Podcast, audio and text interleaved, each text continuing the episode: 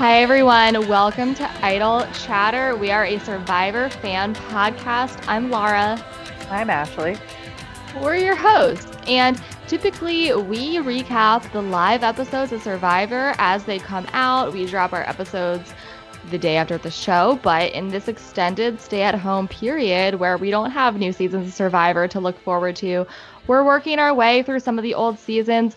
Right now, we are watching season 29, Blood versus Water 2, and we're we're doing recaps about that and it's been really fun to revisit the old seasons. I'm not that I thought I wasn't going to enjoy it, but it, it's funny how I always I always had to ask the question of when did this come out, but even though it's less than 10 years ago or 5 years ago, I don't know, It could be either. Um it it mm-hmm. really I don't remember every episode. I remember the broad strokes, but I don't remember who won what challenge or who backstabbed who. So it's really fun to revisit. Yeah, and I mean, I have seen this one since I think it was in 2014 that this came out. So um, I have I have seen it since, but again, I still don't remember. For example, I was blindsided last week when Jeremy was blindsided and sent home that's that's yeah. where we uh that's where we're gonna start this episode today. Hashtag blindsided. And just if you're joining us for the first time, if you've only caught a couple episodes, who knows? Uh, I just wanted to say thank you for being here. And towards the end of the episode, we'll share some of our weekly luxury items, which are just TV shows or whatever that we're into. That's always one of my favorite parts. So if you're somebody coming here just from me bugging you on Instagram, feel free to skip to the end for that. Because uh, I have oh my god, I can't wait to talk about Dancing with the Stars. I know it's it, it was it's been a real interesting two weeks with with that coming into our lives. I'm excited too. I know. And I also wanted to say at the top of the episode, just to do my due diligence here, if you enjoy this, if you've enjoyed our episodes before, I would so love if you could head over to Apple Podcasts and leave us a review. It's super easy to do. We love reading them. For instance, I loved this one that username PP Braxton PP left us that says, so funny and a great way to pass the time on my quarantine walks. The hosts are excellent. I need podcasts where the hosts feel like my friends, and these hosts hit that 100%. That's all I want. That's I feel the same way about the podcast I listen to. Like I love when we yeah. have inside jokes together. But I haven't um, seen. So, wait, I haven't. I haven't seen you that yet. That's so sweet. Yeah, it left on a. Uh, it was in, it was in September, so. Oh, uh, okay. Yeah, it's a new one. So we I like we read them all and we we screenshot them and send them back and forth to each other, and it's it's the highlight of my week when I get a new one. So deeply appreciate it. Would love if you could if you could keep it up. Um, yeah. but now that that's out of the way, let's get into it. This episode is called This is Where We Build Trust. We are at episode 10, y'all. So we we're we're in the thick of it. We've made the merge. And this is like not that the beginning of this season felt slow, but man, is there a difference between pre and post merge? Seriously, I know. Just like the pace, like you really just don't know what's going to happen, and everything that does happen, it just carries more weight. Yeah, it's it's re- it's really good. So we we get into it and we're we're getting the little recap from Jeff. No idols have been played 10 episodes in. How crazy is that? Like I knew that no idols had been played, but it's wild when you think of it in that context. Yeah, I mean, and all, not to mention, I mean, Keith has had his idol for a really long time. Yes, he has. John, and then I mean, John's had his for, you know, a, cu- a couple episodes, I'd say. But yeah, Keith's had his forever. He's been holding on to it. It's they, day, I think it's day 24, I would yeah. have to say, because when they go to tribal, it's day 26. So yeah, 24 days and no idol play yet. That is very interesting. Jeff also reminds us that there is one idol out there that has not been found. Natalie and Baylor are kind of sharing the clue right now to it. Mm-hmm. So we pick up after tribal where Reed, who was kind of on the chopping block last week. He was spared. And as you mentioned, Jeremy was blindsided and went home. And the group is coming back to camp, and everyone's pretty shocked. We start right on out with a quote from our fave guy, Keith Nale. He says, That was a biggie. Reed's a gamer. He plays and he knows how to talk to folks and figure stuff out. Mathematic numbers and all that mess, all above me. I was I I know I I took away that was a biggie and mathematic numbers and all that mess. Uh, but it's true. I mean, Reed really managed to pull it out last week. He was he was definitely going to go home. Yeah. He turned it around and we we are finally getting into this more strategic, more twists and turns, the survivor that we all know and love. It's it's really good to see. But now Reed's he needs to figure out, okay, how do I take that and propel myself forward? How do I go deeper in this game since I made the big move? And he starts thinking, again, we're like less than five minutes into the episode at this point, and he's like, I need to target John because he is the alpha right now. And couldn't agree more. Like for for a while, if you listen to some of our older episodes of this season, I, I, was poking fun at John a little bit, right? When he would be like, mm-hmm. I'm controlling this game, I'd be like, Oh, are you? But like, truthfully, he kind of was. Like, he's done pretty well. And yeah. I, I say that especially in the context that these, like, to, to use his words, alpha guys, like, you, they're often targeted first for being mm-hmm. strong in challenges. And he's really skated by in that sense. Yeah, I mean him and Jacqueline too. Like the power couple. It's like why why are they never on the chopping block? How did they set themselves up in such a way where people are vying for their votes instead of seeing them as a threat? It is kind of weird. I mean, obviously everyone's time comes eventually unless you make it to the, to the final three. So you know we'll see how that plays out for those two. Um, but yeah, so Reed is pretty much you know do I stick with Alec, Heath, and Wes, or do I go with John? But really, John is the alpha, so he does need to go. So then Natalie is talking to Missy, Baylor, John, and Jacqueline, that whole group, and she tells them that she feels blindsided and she feels like she can't trust them. She's she's kind of specifically talking to Missy and Baylor were her core allies along with Jeremy, but John and Jacqueline are there too. This was kind of a weird moment though because John tells Natalie, no, listen, it's cool. I have an idol and I'm telling you because I trust you. And he's trying to use that idol to build trust yeah, but you could have done that before. Well, I mean, I guess you would have maybe stopped Jeremy from getting voted. I don't. I don't know. I, I get what he's trying to do, but I still wouldn't trust him, and and Natalie doesn't. Really. No, she doesn't. And I, I never like when somebody tries to use an idol that they personally have to give a feeling of collective security because that's for you. Like oh, when when somebody's yeah. like, "Oh, we we have an idol." It's like, "Well, we don't. It's in your pocket." Yeah. Uh, so Natalie says she basically wants to avenge Jeremy by getting rid of John. And I'm here for it. I love I'm a here. good revenge story. I'm here for it too. Yeah, she wants to give John a taste of his own medicine. And I am here. I am here for it. I John needs to go. It's not it's not interesting. You know what I mean? It's it's just not interesting anymore. John and Jacqueline being untouchable. Well, it's not I we will come back to that because I don't again it's so hard to try and go in order in chronological order of the episode but I lo- I loved me some John Did you just hear that? Was it Rigby? Yeah, she just did her shaky shake. I heard I did hear the shaky shake. That's what we call it. We go shaky shake. Aww. yeah, so this is actually sorry to, to get off topic. I, I will pick it back up at John and Jacqueline. This is my first time recording in my new office very which exciting. is very it is very exciting. But Rigby Rigby is my dog, if you don't know, and she is in here too. So I I did love me some John and Jacqueline towards the end of this episode. There was a really nice moment, and yeah, we'll get into that. I, I would say, you know, I love John and Jacqueline as humans. I love following them on Instagram. I love their journey.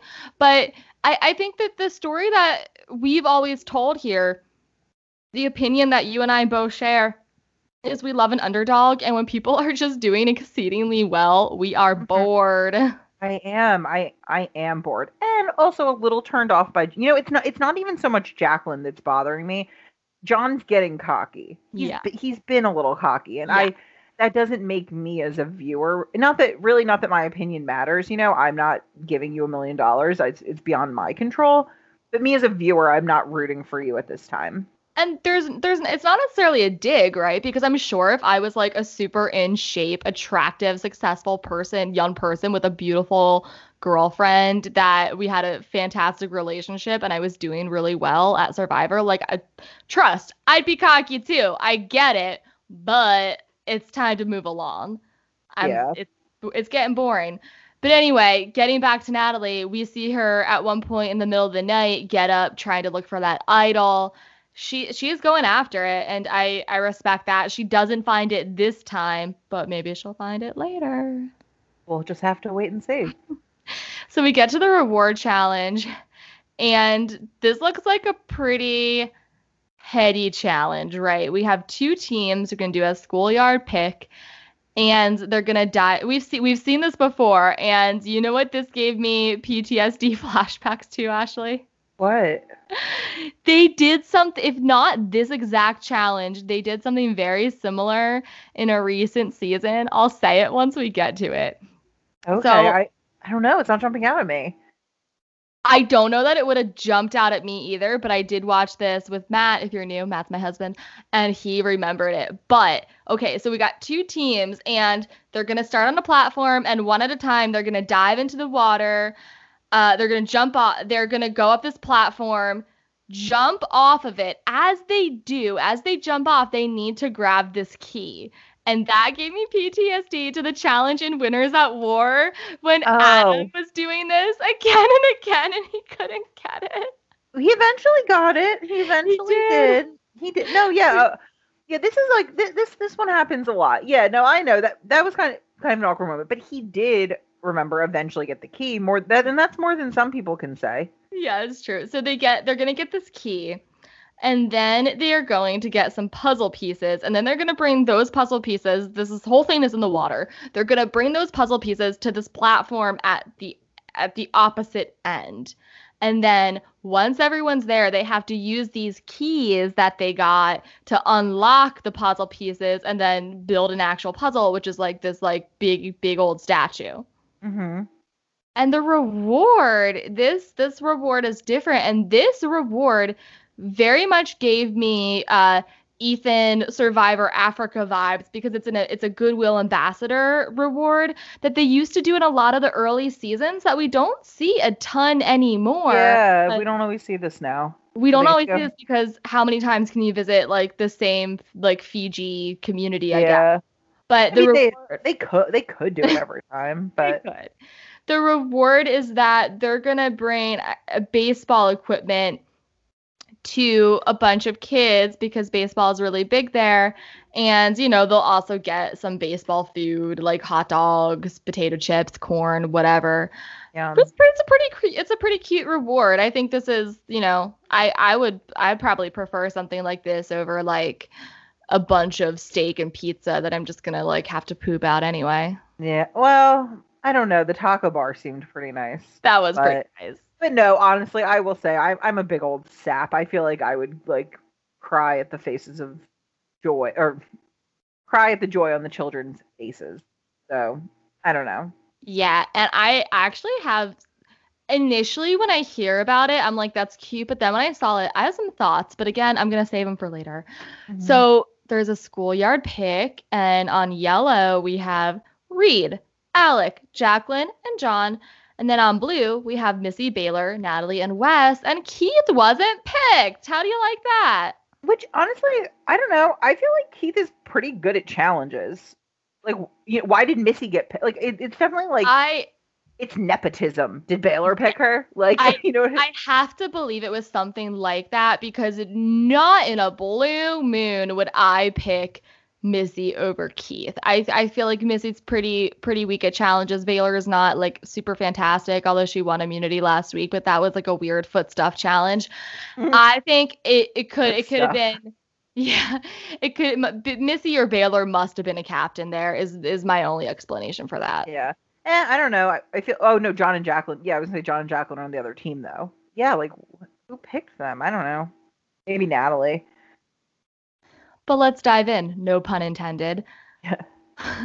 the blue team, Wes starts out and he has an early lead, but it's really not by much. At this point, we learned that once the first person gets to that end platform, they can then use a buoy to pull the second, third, fourth person to the end platform. So Mm. the first person has like the hardest job because they got to swim all the way with those puzzle pieces.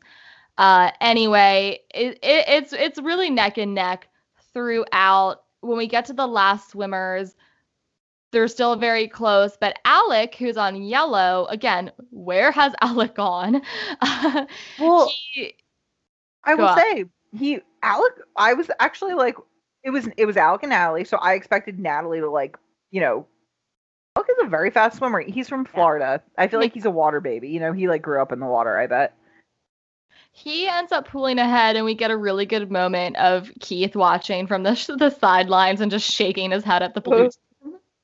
Uh, that's right. Maybe if you'd pick Keith instead of uh, Missy or Baylor, you wouldn't be in that position, blue team. Yeah.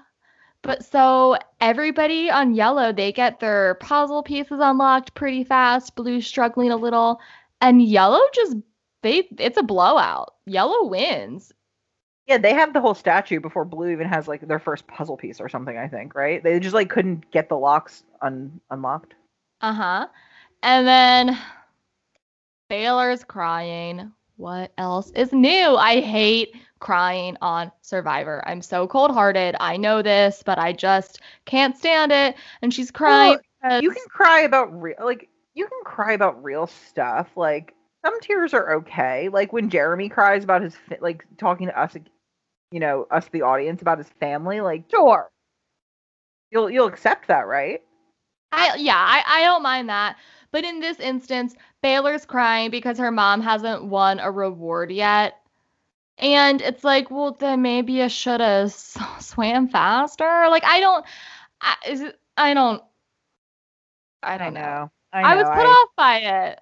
yeah same i wasn't i wasn't feeling sympathetic but reed apparently is feeling sympathetic and by that i mean just like he said with natalie and jeremy giving up their reward last week for john and jacqueline you know obviously to secure their spot in the game and it didn't work it did not work see jeremy getting voted out reed decides to give up his spot for missy Right. And he mentions a little bit later that the reason he does this is because he, with them gone, he can get the ball rolling on getting John out. And that is Mhm. so smart and so strategic. Well done, Yeah. Reed. definitely i mean but at first i was like Where, where's he going with this Mm-hmm. Same, same. yeah Uh, also, by the way, they decide to send Wes to exile. Yeah. Um, which it's really funny because, you know, that we'll get there eventually, but you know, when we go to the immunity challenge and then the person returns from exile, I in that moment I was like, oh wow, they didn't even bother showing Wes No. in exile. No content, no They didn't. content to be seen. Like, Yeah. sorry, They Wes. they had to save all their footage for the the reward where which which is what we see next we see everybody having a great time and okay look i i have a tendency to get so boxy here. I don't know. I i just okay. This is i'm just gonna say it. This felt a bit cringy to me seeing it play out. It felt a little bit like white saviory. Hmm. did you get that at all? Oh, yeah. I mean, I, I I know what I know what you're saying. Like, Right, and I, I understand that it's it's a 40 minute show and it's not like we have to settle with a clip, but it's just I don't know, I don't like when these like children of color are like essentially being used as a prop, you know what I mean? Like Yeah. we- they're smiling faces. We see Missy putting a baseball cap on a little kid's head and then they're watching baseball and I don't know. Thing it- about it, well, the thing about it is, is I do not doubt the children are benefiting from getting the baseball equipment, and I don't doubt they're happy. But like, we don't need to see like these Survivor contestants that also themselves literally did nothing to make this happen. right. You know, like to see them enjoying it and like, oh wow, look, look at how look at how they live. We're bringing them such. Yeah, no, I mean that it's kind of like good came of it, but do I need Well- to see it on TV and see them being celebrated for it. No. Yeah, and again, it, it, this this gave me because I've been doing these older season rewatches in my spare time.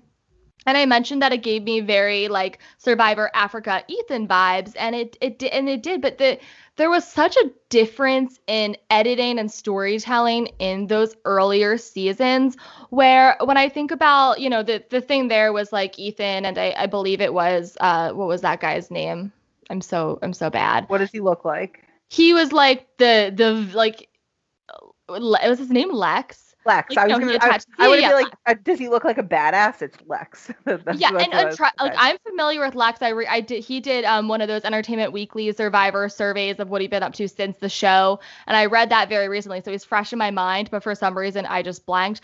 But they, I believe it's like they go to like you know an, an African village, and they they end up like playing soccer with these little boys, and it's just like there's there's more time dedicated to it where you can see them forming real connections and you have you know this real talk with Ethan about how it made an impact he I think he like made a whole foundation based off of this and it, there's just more time on screen dedicated to the moment that it doesn't feel like they're just dropping in dropping out using it for footage and packing up and I understand that the show's evolved. We got to see the strategy. We got to see the conversation. We got to see the gameplay. But I think as we enter this new world where people are like thinking about shit like this, they need to be more mindful with how they portray interactions like this one.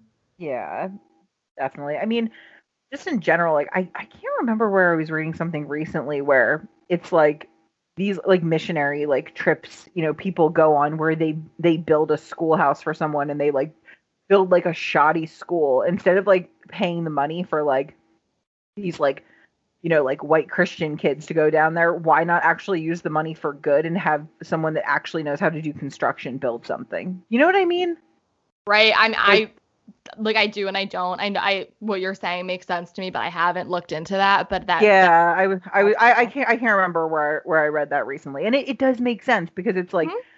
it's like really you're paying or you're raising money for this experience for you to do good so you're getting something out of it more than like they're actually truly benefiting from it so it is kind of like self-serving Yeah. But- it was just something that I wanted to pause and think about. And, you know, I was so inspired in from our conversation that we had with Bryce a couple episodes ago. If you if y'all haven't listened to it, I encourage you to go back and and listen because it was so good. And, you know, we talked about we talked about it in context of you know should we watch season 28 with you know the cops are us theme and bryce had encouraged us to just when something doesn't sit right you don't have to know why it doesn't sit right and you don't need to be able to articulate that perfectly Mhm. but you can just talk about it and work it out as you go and just acknowledge that hey something doesn't sit right and i'm dude i'm just trying to i'm trying to take Yeah. that advice to heart and put it out there and i don't want to like i mean i do but i don't i don't want to try and like make I, I don't I want to be able to enjoy the show without being so critical, but I I just had to bring it up because it didn't sit right. Yeah, no, that that uh, totally makes sense. I think I think that I've been feeling that way for like a while when I see stuff like that. So it's like almost like I'm numb to it. I'm just Mhm. I'm I'm I'm I'm ne- when I see that I'm never like, "Oh wow, like that's so great. They're doing, you know, I don't get that. I just I'm kind of I'm I'm kind of numb to it. I'm like, "Oh yeah, here we go." Yeah. But, we but do hope- see them I hope the kids I hope I hope the kids had fun. Me too, me too. And we we do see them uh, having popcorn, having hot dogs, pretzels. At one point, okay, there was a beverage that appeared to be like orange soda. Did you see that? Yeah, I missed that. I love orange soda. Uh, me too. Oh my god, I love orange soda, and it's something that I never, ever, ever think to purchase in the Mhm. store. And orange soda, I'm I'm getting like very in the weeds here, but orange soda's been on my mind because, as I've mentioned, I've been binge watching One Tree Hill, and if you recall, in like seasons two to three, they have some kind of sponsorship deal with Sunkist. Oh my And- god. Yeah, yeah, it's so funny. And like all the characters will be like wearing like Sunkist t-shirts and Sunkist is like sponsoring concerts at Trick. Sorry, I'm getting so in the weeds. But anyway, I haven't bought it and I've been craving it for a few weeks. So I think that's just why I spotted it like in a very like quick, quick flash of the episode. Yeah. Well, sometimes too, like I like when I feel like Jeff sometimes like on rewards will be like soda and sometimes Survivor sponsored, sometimes it's not.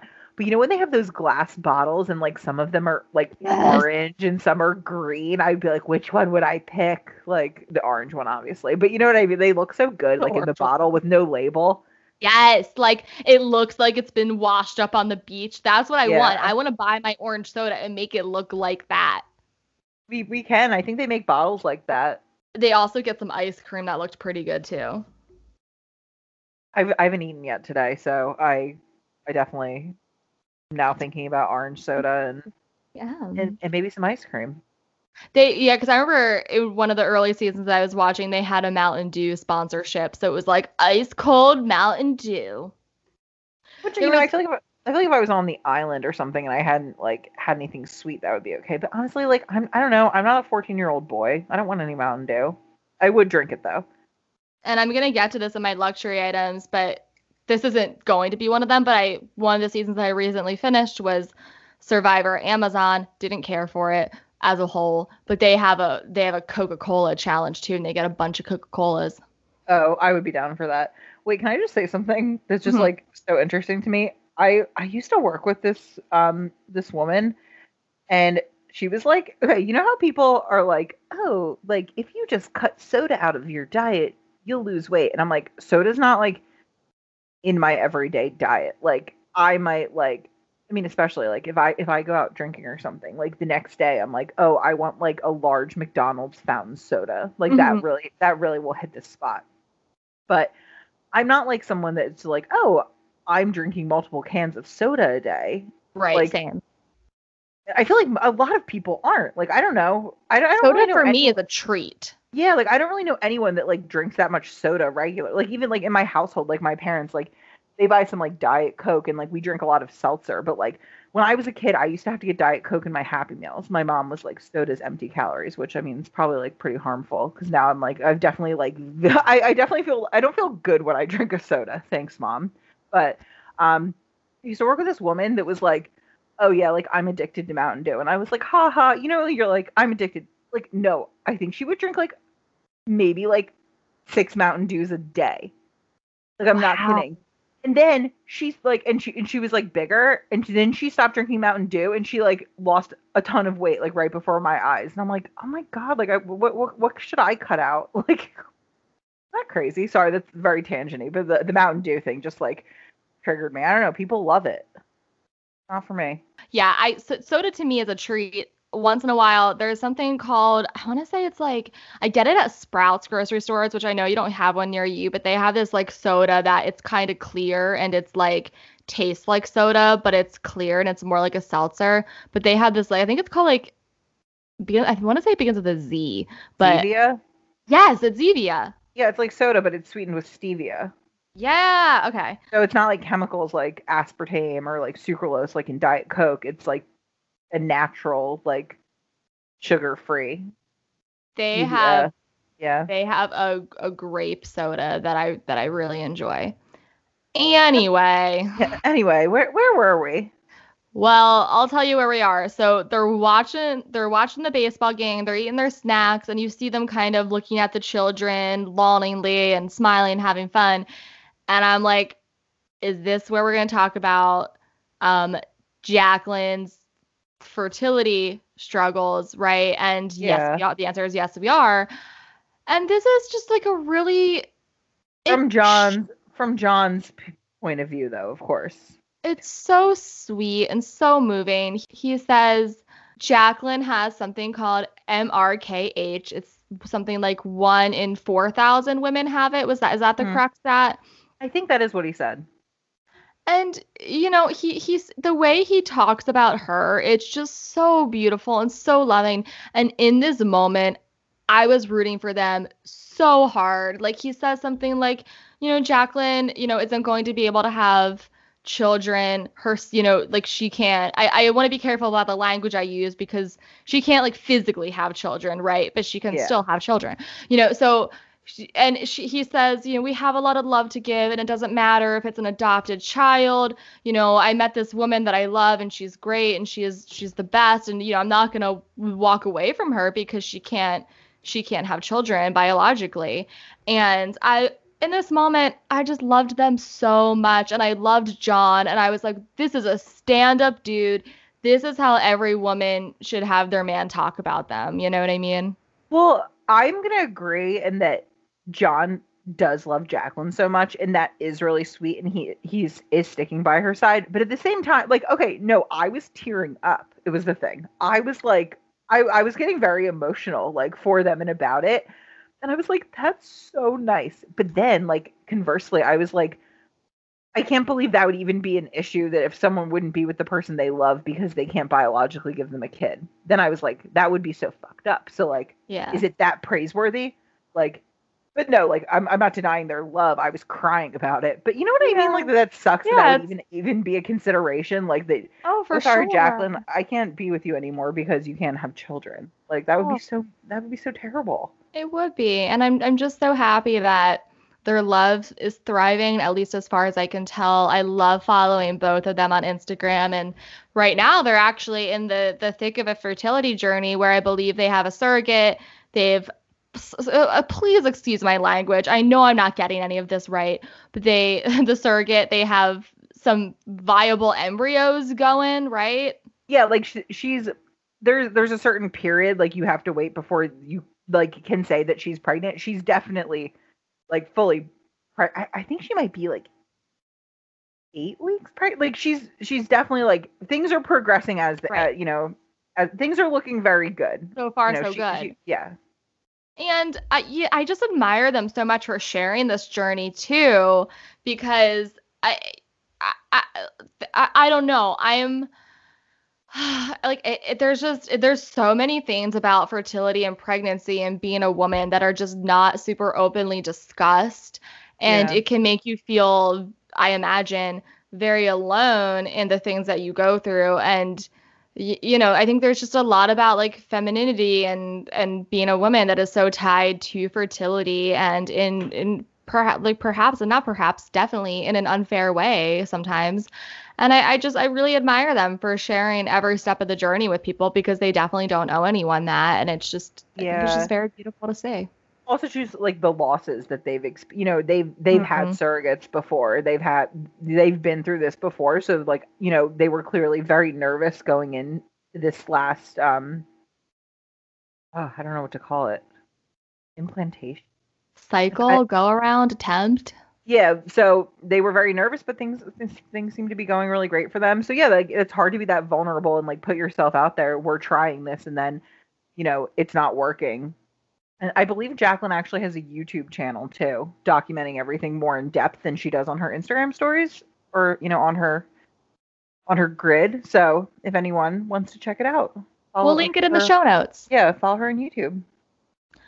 So back at camp, Uh. Reed is he he says basically he needs to have a come to Jesus moment with Keith because he's like I don't really know if Keith understands the intricacies of the game and he's gonna try I- want to say he's gonna try and help him out, but it's really not. It's it's self-serving. He needs Keith and Wes to vote Yeah. with him. He tells Keith, "Look, everyone's convinced you have an idol.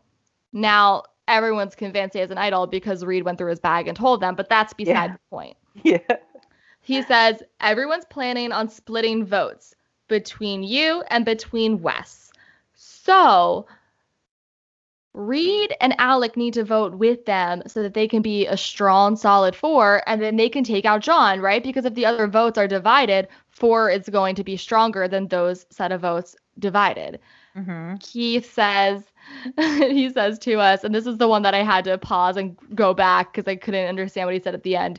He says, That's a good plan. We can get out the ringleader, and I still won't have to play the idol. Hopefully. Yeah, hopefully is right. See, now I'm kind of wondering.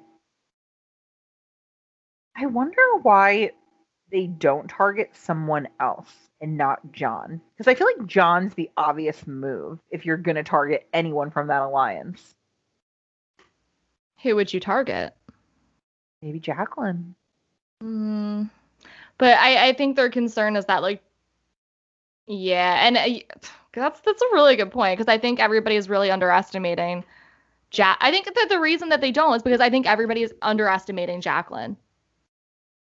That's true, but I, but maybe just seeing it more of a numbers game. That if those four stick together and just take out one of their numbers, you know, and then they would still maybe have Keith's idol too. I don't Yeah. know. That's, I'm- a, that's I'm- a good point. this thought is just coming to me now. Not this. This wasn't happening when I was watching, but I'm kind of like John knows that he's going to be the target, most likely of the other, the other alliance. So I don't know. It's a good question. Meanwhile, Natalie is like, all right, Baylor, we need to find this GD idol. They're looking for it. They know it's about 10 feet from camp or something like that. They end up finding it. So Natalie and Baylor both know. Na- this is this is a pretty cute moment. Natalie, she she's excited. She says finding it is exactly what you think it would feel like, and she calls it her twinnie. Yeah. Oh, I know. I, I was happy for even like Baylor, like her and Baylor like doing their little happy dance was cute. Like it. I was thinking again. I was thinking about this in this moment too. I actually Baylor and Natalie together. I'm not hating it. I'm not hating those two as a pair. I really think any of the contempt that I may have is really coming from couples. It's couples together having too much power and they're beha- okay, Keith and Wes, they're not really doing anything, so them as a couple is not going to offend me. You know what I mean? I'm not going to be like rattled by the two of them. But Missy and Baylor and John and Jacqueline, I think the fact that they get two votes pretty much and then they're kind of making moves that I might not like, that's what kind of makes me not like them. But seeing Baylor just on her own with Natalie, I'm, I don't hate it. That makes sense. You've said before that you would love to see Baylor come back and play on her own. Yeah, I would. So Natalie's point of view now is she thinks it would make sense to take out Reed first and then take out John because in doing that they would be preserving the numbers for the females for the girls. Yeah. And I think that makes a lot of sense because like as Natalie said, Reed is so scary. And he is. She she said something, you know, he's good at challenges. He makes stuff up to get the target off of him, which I mean, worked great for him last week. So it's very true. I feel like Keith and Wes besides the fact that Keith has an idol, they really aren't dangerous. Like they maybe could win an immunity, but they're not really thinking that much. So I feel like Reed is a better target. It makes it makes sense. Oh, for sure, for sure. He is he is playing, he's having, you know, the the run of his life. Yeah. But now it's time to get to the immunity challenge. Come on in, guys. This is Right. yeah, like you noted before, they didn't show Wes on Exile, which was I, I I guess there's just not anything to contribute to the story there. Yeah, and I guess like I don't know. I'd like to think he might look for the like. I guess he's not really in the loop, so he doesn't know John has it. Mm-hmm. So he probably did look for it, but I guess we as an audience know it's not there. And right. Wes, Wes, Wes just isn't really that interesting on his own. Sorry, Mm-mm. bud. Yeah. So this challenge is pretty straightforward, which we love. You're basically your back is up against this pole and your arms are going to be above your head holding onto a handle, a small handle, and then your feet are balanced on this very very little ledge, perch, whatever you want to call it. So uncomfortable. Ugh. I would like to note that Jeff mentions that it is based and measured on their height, so it's equal to all. And again, if you watch some of those earlier seasons, you'll see that they don't really do that, and it ends up being easier for some than others. So I just thought that was a nice touch, and I, I liked that he mentioned it. Again, tangent. There's ones where you have to put your feet on a perch and then gradually go down to a smaller one and then gradually Mhm. go down to a smaller one. And that's not fair, like for a girl that's like a size six and then a guy that's a size 12. hmm Like, I don't know. I hope they take that into consideration Right. going forward. So it seems like a pretty straightforward challenge. Everyone's up, everyone's going, but then Mhm. Jeff brings out a plate of food, and it's one of those challenges where he's going to bring out this food and tempt people to step off. And this is always so interesting to me because on the surface, it's like, okay, well, who's going to be tempted by food? But if you go a little deeper, it speaks to who feels comfortable enough in the game that they're okay walking away from immunity to have a little snack. Yeah. And seven minutes in, after mm-hmm. Jeff brings in the plate of candy, which really like candy, I don't know. Like I I don't think I would step down for candy. The, let's be specific. It had chocolate. It had gummy bears. It looked maybe like some sour, sour gummies. Like it did look good, but you're right. I I would be. I would want something hearty, right? I'd want a plate of pasta. I'd want a burger. Yeah, pizza, wings. Like I don't know. I feel like I feel like I would. I see that candy and I'm like, I just feel like shit after I ate it. Like, and then I'd have to be on this island, like mm-hmm. dying. I don't know, but uh, someone does step down for the candy. It's John. It's John. John steps down for the candy. And I think, you know, Keith sums it up pretty nicely. He's like, because, you know, Jeff then goes on to like ask a little bit, like, oh, what does that feel seeing, you know, this young guy like step off right away? And he, Keith's like, how old are you, John? And John's like, 26. And Keith goes, 26. Roger that. he was like, One, heck, I, heck, I'm 53. Right? So Missy steps down next. And this is the thing. If you're gonna step down, like if you're gonna step down, wait for the plate of freaking food because the next thing you know, Jeff brings out more food. It is a. I wonder. Plate. I wonder if they do that on purpose though. Oh yeah, like, to be maybe, like, oh, this could be you. Like maybe like Missy was like, I don't know why she didn't say something. I don't know. I don't, you might not know. It might just happen. That's true, but I don't know. I feel like it's conveniently timed. Like, oh, another person down. Oh, let's bring out more food. Mm-hmm. This next plate, I'll be honest, it got me. It was a plate of chocolate chip cookies and two cold glasses of milk. And sorry, I should have mentioned right before this somebody asked the question, "Oh, if two people step down, can do they share the food?" And Jeff says, "It's funny that you asked that question because I hear I have a plate with two glasses of milk." And immediately, immediately, Baylor and Jacqueline drop. How many cookies? I wasn't really looking. How many cookies was it? It looked like four. Okay. Um, I mean, I guess if you know you if you know you have you don't have that much left to give, I guess my, you might as well get fed. I love it's funny we were talking about soda earlier. this is like the beverage episode. I would say kind of up until recently, I'm starting to get out of it. But growing up and in my early adulthood, I would say that I drank more milk than the average person.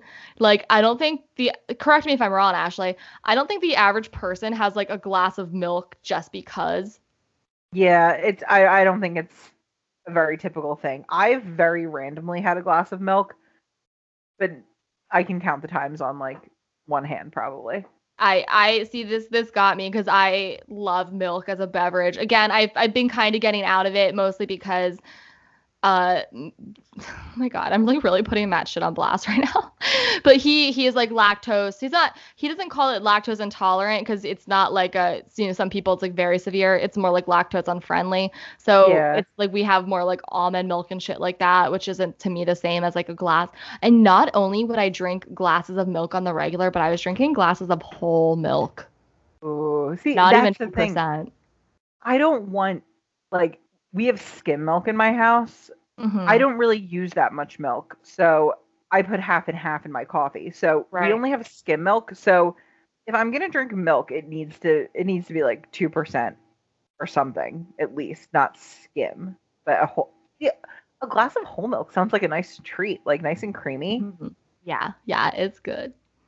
Sometimes if I actually do, if say okay, say I want to dip cookies in milk, I will take the skim milk that we have and I will like pour like some in a cup and then I top it off with half and half to like oh my turn, god. to turn it into like 2% because if you only put like a splash of half and half in it it's just it's all about fat content. That's all it is. It turns your skim milk into like regular milk.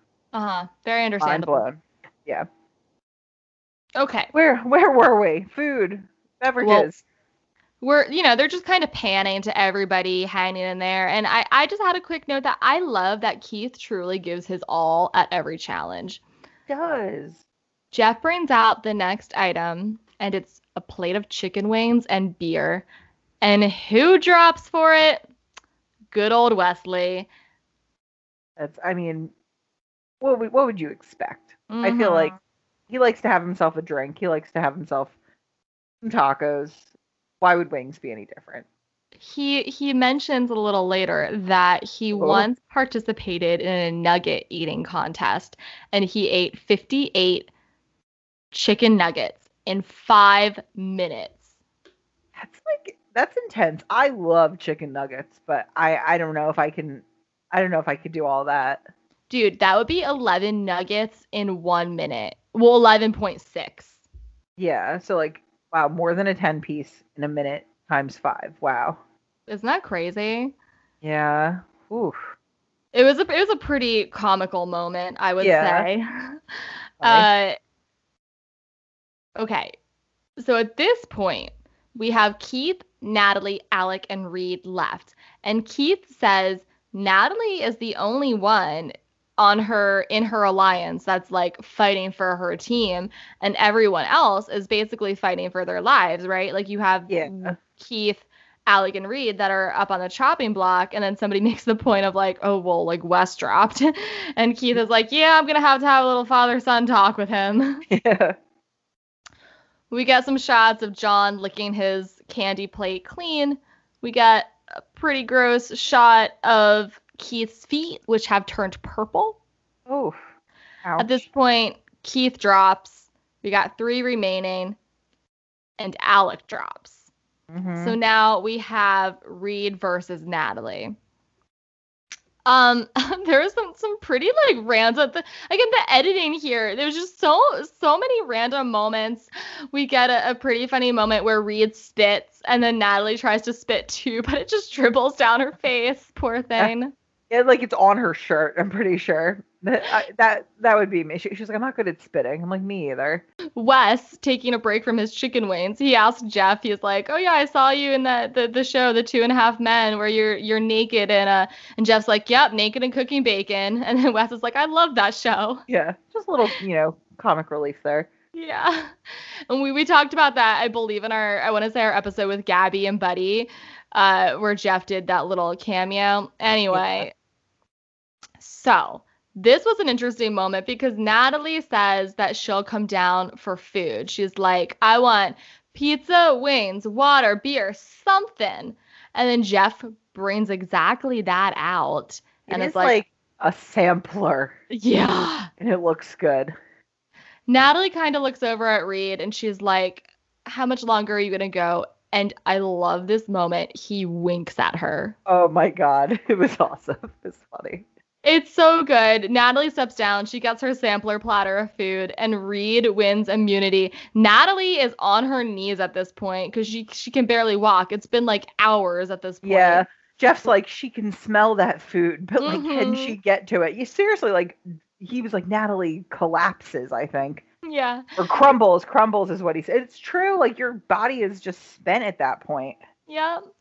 Reed steps down, and for a minute it looks like he can't move. But then he just gets into this perfect split. A split of triumph, I would call it. Seriously, it's epic. And then instead of having to come over, I mean, I'm sure he's spent too. He's just he's he's smart. He's stretching. He's stretching yeah. those muscles. But then, you know, instead of uh him coming to get his necklace, Jeff walks over and and places it around his neck while still in the full split. Very triumphant. Right. Natalie goes, "See this fool?" Like I think it was a really smart move on Natalie's point. She has to know there's no way she's gonna beat Reed, this guy who's doing like a full out split right now. And she's like, if I'm gonna drop, I may as well get some protein. I may as well get some sustenance. I think that makes all the sense in the world. Oh, definitely. That was a smart choice because that's the thing. You could tell, like, she was struggling and he wasn't. So what's the point of just staying up there to lose when you could at least get something out of it? Mm-hmm. All right. So we wrap up the challenge. I, I noted that Alec finally got a interview, a confessional, but I I didn't write down what he said because it felt irrelevant. Yeah, I nothing's jumping out at me, so I don't remember what he said either. But so first we see Missy and John talk, and John says, "I don't think they're voting with us." And by by them, he you know means like Wes, Keith, Alec, and Missy says, "Yeah, yeah, they are. Yeah, they are." Uh, they get into a conversation with Alec, who pops up, and and John's like, you know, he's trying to suss out if Alec is actually on his side and alec says, I'm 100% down. And John says, All right, well, this is where we build trust. Yeah. Title of the episode. Episode title, yeah. Um, which is like, I, I didn't personally find Alec very convincing, but again, John, like Jeremy said before, like, I mean, John's not a good liar, and I guess he's clearly not the best at like sussing out bullshit either. Mm-hmm. John says that this is the first tribal where he's not controlling the shots. And he, you know, he's he still wants to hold on to that immunity idol for him or Jacqueline down the road. And, you know, hopefully he can continue to do so because he feels reassured after his conversation with Alec. That's about all we see of the conversations back at camp before getting yeah. to tribal. Usually we have more more time for this, but this episode we do not. We mm-hmm. get into tribal. We see Josh and Jeremy looking fresh as hell, mm-hmm. chilling on Ponderosa. I will say that's a Ponderosa I would love to be at, like with Josh and with Jeremy. That sounds like a great time.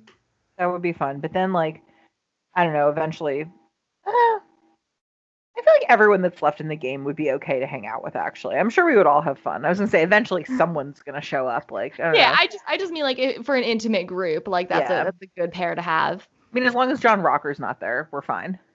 Right. There's the the conversation at this tribal. There's a lot of leading the witness that's happening. Mm-hmm.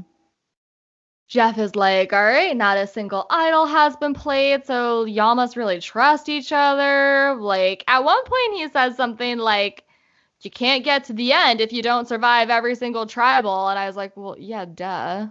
That's called the- Survivor, Jeff. yeah, we get it. Natalie chimes in and she says the thing about idols is it's it's about timing. Like they can be a blessing and a curse because you want to use it right and you don't want to go home with a souvenir, and t- totally makes sense. Hmm. Then is this the point where we're talking to Reed? Next? Yes, we're talking to Reed.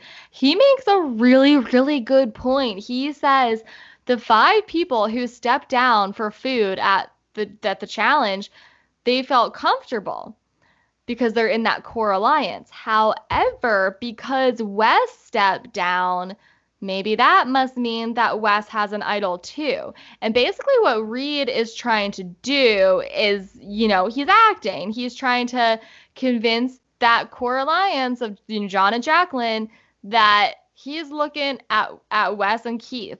However, he does his job a little bit too well because then he starts scrambling. Oh, dude, when I watched this, it brought back like sometimes I get deja vu where I remember when I saw it for the first time and I was like, Keith, no, no, no, no, no, no, no, no. Oh my Keith, god. And Keith, I feel like this isn't the first this is not the first time he's done this, and nah. I cannot remember if it was this season or I since we started watching this season on my own, I've watched um, Second Chances where Keith returns. Right. So I can This is Keith. No, no, Keith. No, you're giving away too much information. Here's, here's what happens: is basically Keith kind of misses the fact that Reed is acting, like Reed is embellishing, and he says. Well, let's just stick to the plan. And he basically looks right at Reed when he says it. And this tips off Natalie, Jacqueline, and John that something's going on. And you see, do you see Reed pleading with Natalie, don't get paranoid, don't get paranoid? We see Natalie looking at John Jacqueline going, do we trust him? Ashley, is this the first time that we see tribal whispering happening? No, it's um we uh, we've we've actually we have talked about this before. It, it was it was a couple months ago, but okay it actually the first tribal whispering is when I don't want to say spoilers because we, uh, we, might do the season next, but I think it's during season 26 fans versus favorites where Got there's it. like real like straight out whispering. Mm-hmm. this is this is some they're scrambling though, and it's like Keith fucked this up. Keith, ugh! It's so frustrating. I can't compose myself. Baylor's like. I don't know what I'm gonna do. It's it's chaos. It's chaos. The best laid plans. Everything. I know. Oh, God. it's like Oh. hard. I'm I am mad at Keith, but he just like it reminds me when I yell at my dad and then I feel guilty. So like I'll forgive him, but Keith, you really fucked up this time, Yeah, buddy. yeah, yeah, yeah. Uh, God. Okay, so At this one- point, though, Jacqueline, okay, because as we know, it's three of three of them are supposed to be voting for Keith, and then four. I don't know how the division. they're splitting the bo- votes between Keith or Wes. mhm. So Jacqueline, Alec, well, supposedly Alec and Reed. So Jacqueline, John, Natalie, Missy, and Baylor, those five, and then add Alec and Reed. They all know who they are supposed to vote for. So Jacqueline says, keep the same. We will go with you guys. So I, I, I can't remember the division of who's voting for who and what that Mhm. means, but she's saying whoever she and her group are supposed to vote for, they're going to go ahead and vote for the other person. And I think John puts the kibosh on it, right? yeah. I think, and so I, I think, and Jacqueline's kind of like, whatever, like, okay, they're still going to continue to split it. Then Baylor uses a, some kind of analogy about a funhouse mirror. I quite don't, I, Mhm. don't, really, I don't really understand. She's Um, basically, she's basically trying to make the point that there's a lot of different realities to be perceived right now, and that it's very confusing to look at. oh, okay. You, It's you, you yeah. said it better than her. Oh, thanks. Uh, I'm, I'm open for a casting call if anyone's interested. But it's, yeah, it's confusing. And we get to the vote and we don't really know what's going to happen. After the votes, at one point, Natalie looks at John and she's like, play your idol, man. Play your idol. And he's, he's like, are you sure? And she's like, do you? I wonder. Oh, I we know what her plan is actually. I was gonna say she wants John gone anyway. Why is she encouraging it? But I guess worst case, the idol is flushed from him, and then she can still have her her numbers in some way. I don't know. Right. She wanted a she wanted a guy out, but I think there was no way for her if Reed wasn't an option to vote out, there was no way for her to successfully get John out now without her getting a huge target on her back from Missy, Baylor, and Jacqueline, right? So I think probably in her mind, she's like, if we get rid of Wes or Keith, we flush that idol, one guy, one guy less, and then we're in a pretty good spot to take out John next week. Maybe is what I have to. good. think. This would be good though, because he would be gone with no blood on her hands though, because she didn't. She voted with him, not against him. And if she didn't encourage him to play his idol, then he, the problem's eliminated. He's gone, and she didn't even have to do any dirty work. Yeah, but I, th- I I think it's like Natalie's a very loyal person, and I think she probably just still Uh-huh. does feel some allegiance to that group. Okay, yeah, that's fair. That has to be it. So then, damn it, John does play his idol, and Reed's beautiful plan that he orchestrated is totally foiled. And then Keith pulls his idol out, and he kind of goes up to Wesley and like offers it, like, "You want this?" Which was like just such a sweet little father moment. Oh my I heart. know. Then Wes, is like, "No, you got it." I think. Yeah. Just Yeah. sweet, you know, Yeah. So then you know Keith goes Mutual and he- respect. Yeah, Keith goes and he plays it for himself. And then we read the votes. And it goes John will not count. John will not count. John, Keith will not count. Keith, John, Keith. And then Wes. I'm like, oh. And then a, a second vote for Wes, only two votes, but that's going to be enough to do it. Wes is going to go home. And he goes home him and Keith do a sweet little fist bump. Oh, It was just it was sweet, but the the moment that that really made me smile was John looks at Reed and he goes, "You sly dog, you." And then Reed's like, "Good job."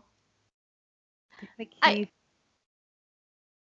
I like moments like that where people aren't super bitter. Like they're they're both kind of acknowledging like, "Oh, you did a good job. Like that was sneaky." Mm-hmm. Like I, I I just love moments like that where people aren't, you know, they understand that it's a game.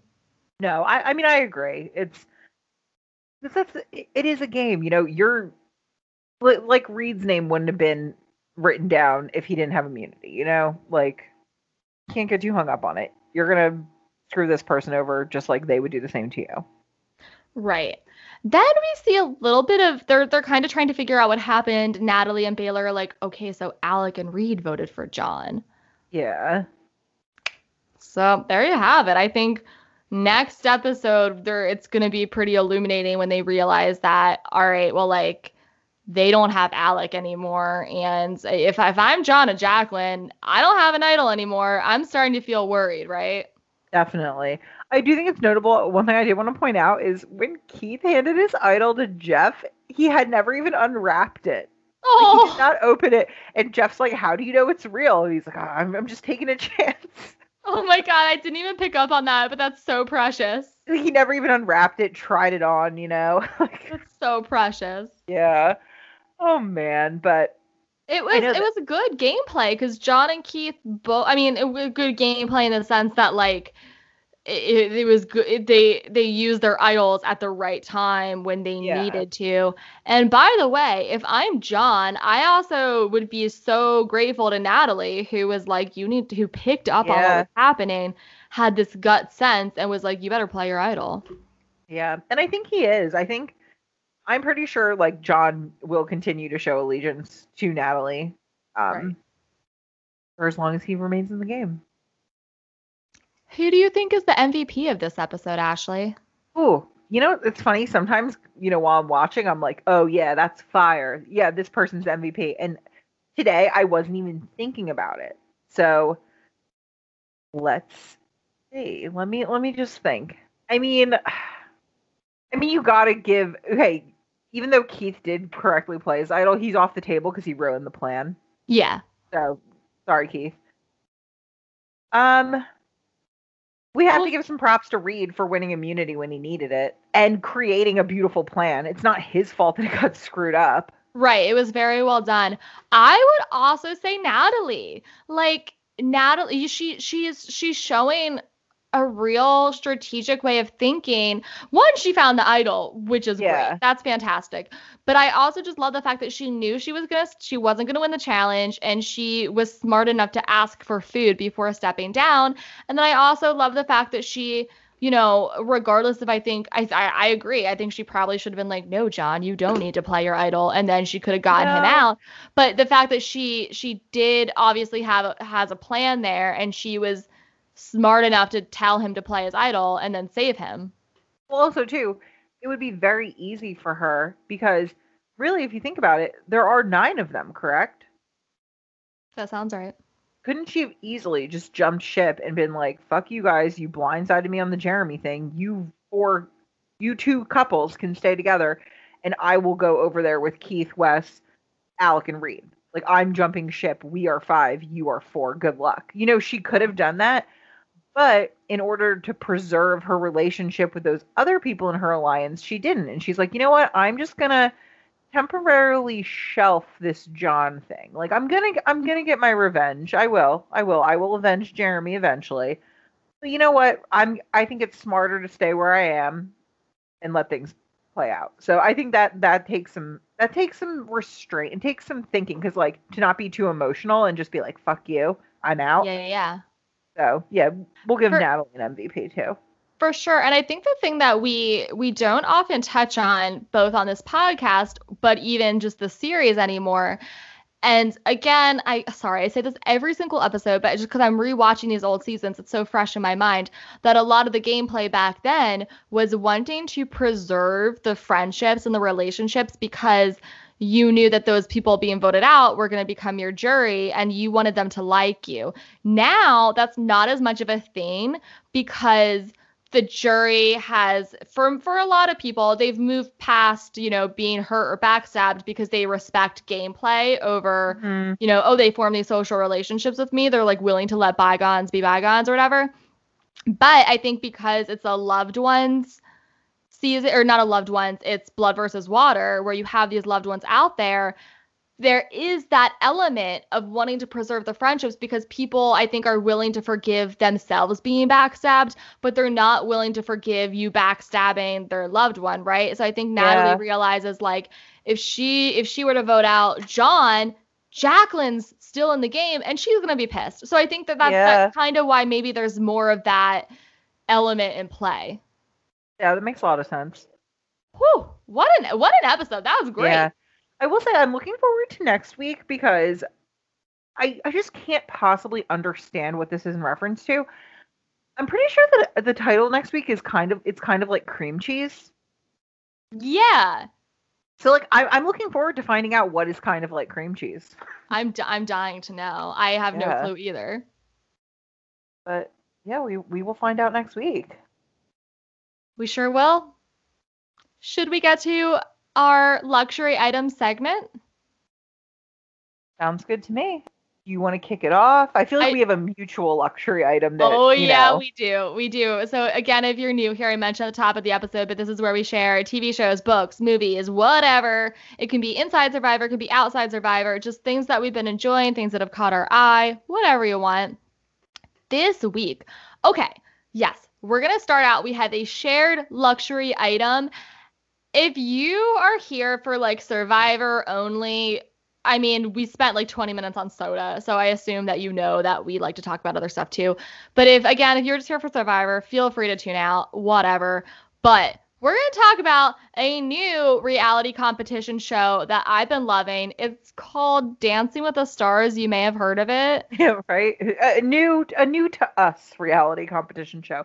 I know will it's. say oh, go I, ahead. I have a I have a history with Dancing with the Stars, and that history mm-hmm. is that I've actually seen, like, I don't want to say a lot. I've never sat down and watched a season of Dancing with the Stars. However, my mom watches it, so I've seen the show before. Like, you know what I mean? I'm kind of I know what it's about roughly. I just never gave it the chance to actually, you know, tune in week after week and like root for someone or care.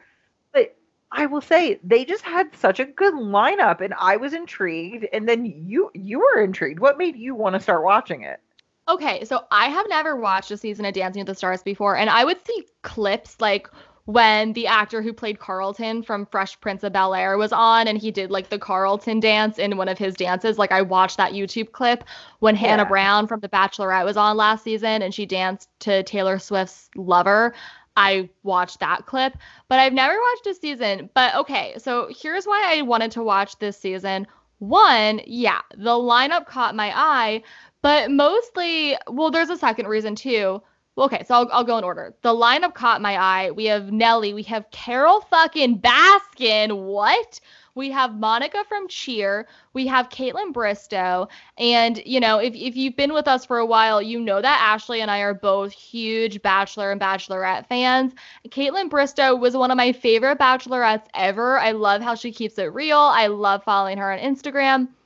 And there was like this whole fucked up thing where when her Bachelorette season aired, there was this whole precedent for like the Bachelor and Bachelorettes going on Dancing with the Stars next.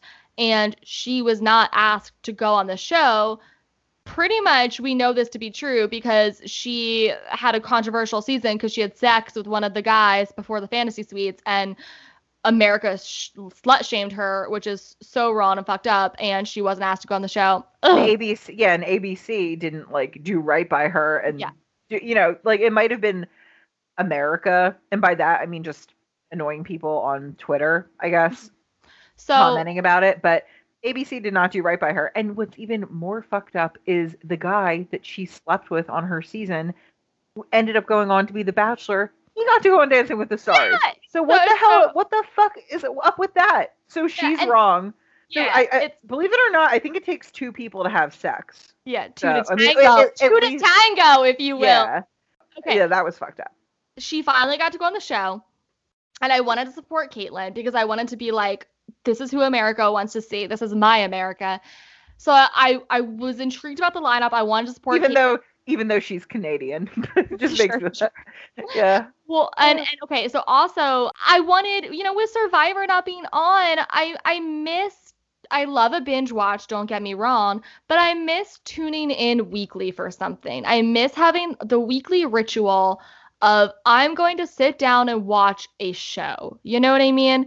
Also, um little known fact maybe but my husband and i for a while we haven't been keeping it up during uh, stay at home times but we we took ballroom dancing lessons for for about three year two two years two or three years actually i guess probably close to three so we and we enjoy watching it and i just decided i was gonna i was gonna watch it i was gonna give it a shot and you know I, I made no promises to myself or anyone to like watch the whole season but the first episode, I was hooked. I was like, this is great. I love this.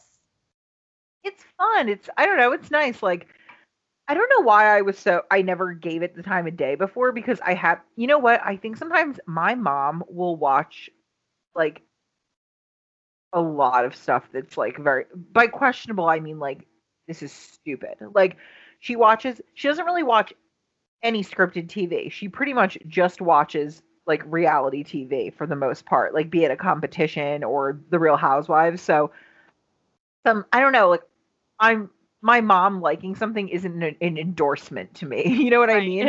I mean, I will say she does she clearly does have some good taste because she watches Survivor with me every week, but I just never really felt the need to watch it. But you know what? This lineup was kind of en- enough for me. I was like, you know what? I want to support Kaitlyn. But then we have Nev from Catfish, who's doing such a good job and Justina Machado, who oh.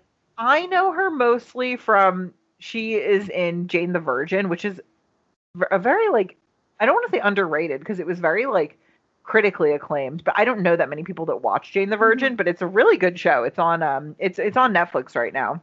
Um, but she was on that, so that's how I know her. But she's in that show. I know her from I know her from Six Feet Under. Um, I haven't seen that. It's a good but, show. It's HBO. Yeah, I, I I've heard of it. I I do have HBO. I could watch it. Um, what's his face is in it? Peter Krause and uh, Michael uh, C. Hall. Thank you. I I was like Dexter. What's his name? Yeah. What's his name? Yeah. Um, Dancing with the Stars is delightful. Yeah. So it's fun. It's it's fun. Yeah. I mean, and also too, we can get a little emotional when they're like, "Oh, like I love my wife," like you know, AJ, like AJ, oh, we have a mm-hmm. Backstreet Boy, like. Guys, this have, season is fire. It, yeah. what's really nice is like Matt I because I so I started watching it. Matt had he was he was doing something else, and then he came in, you know, maybe a little bit of the way, maybe we are halfway, a quarter through, and yeah, you know how it can go. He sits down, he's like, oh, what a dumb show, and then before I know it, he's like, his footwork could be better. His arms were dropping. He's gonna get three fives. And Matt, I'm telling you, he can predict the exact feedback and scores that the judges are going to give. Wow. So now it's like the thing that we watch together and we like, you know, make a snack, maybe we have a drink and we watch Dancing with the Stars. And it's fun because then like you and I text each other. Mm-hmm. And then, uh, you know, Brian, friend of the show, like he watches it too, I think. Or if he hasn't, if he doesn't, he's going to. I don't know. But like, it's it's really fun. I okay one of my favorite moments was when we were texting each other and we were like, um, is Nelly like super hot? Nelly, and you told me Nelly's 45. Like Nelly can 45, get it. I believe Nelly looks amazing because it's not that he wasn't hot before, but you know, like call me crazy, the band-aid on the face just didn't like do it for me. Yeah. But now, like he he certainly still has like his own style, but it's a little bit toned down, I guess I would say.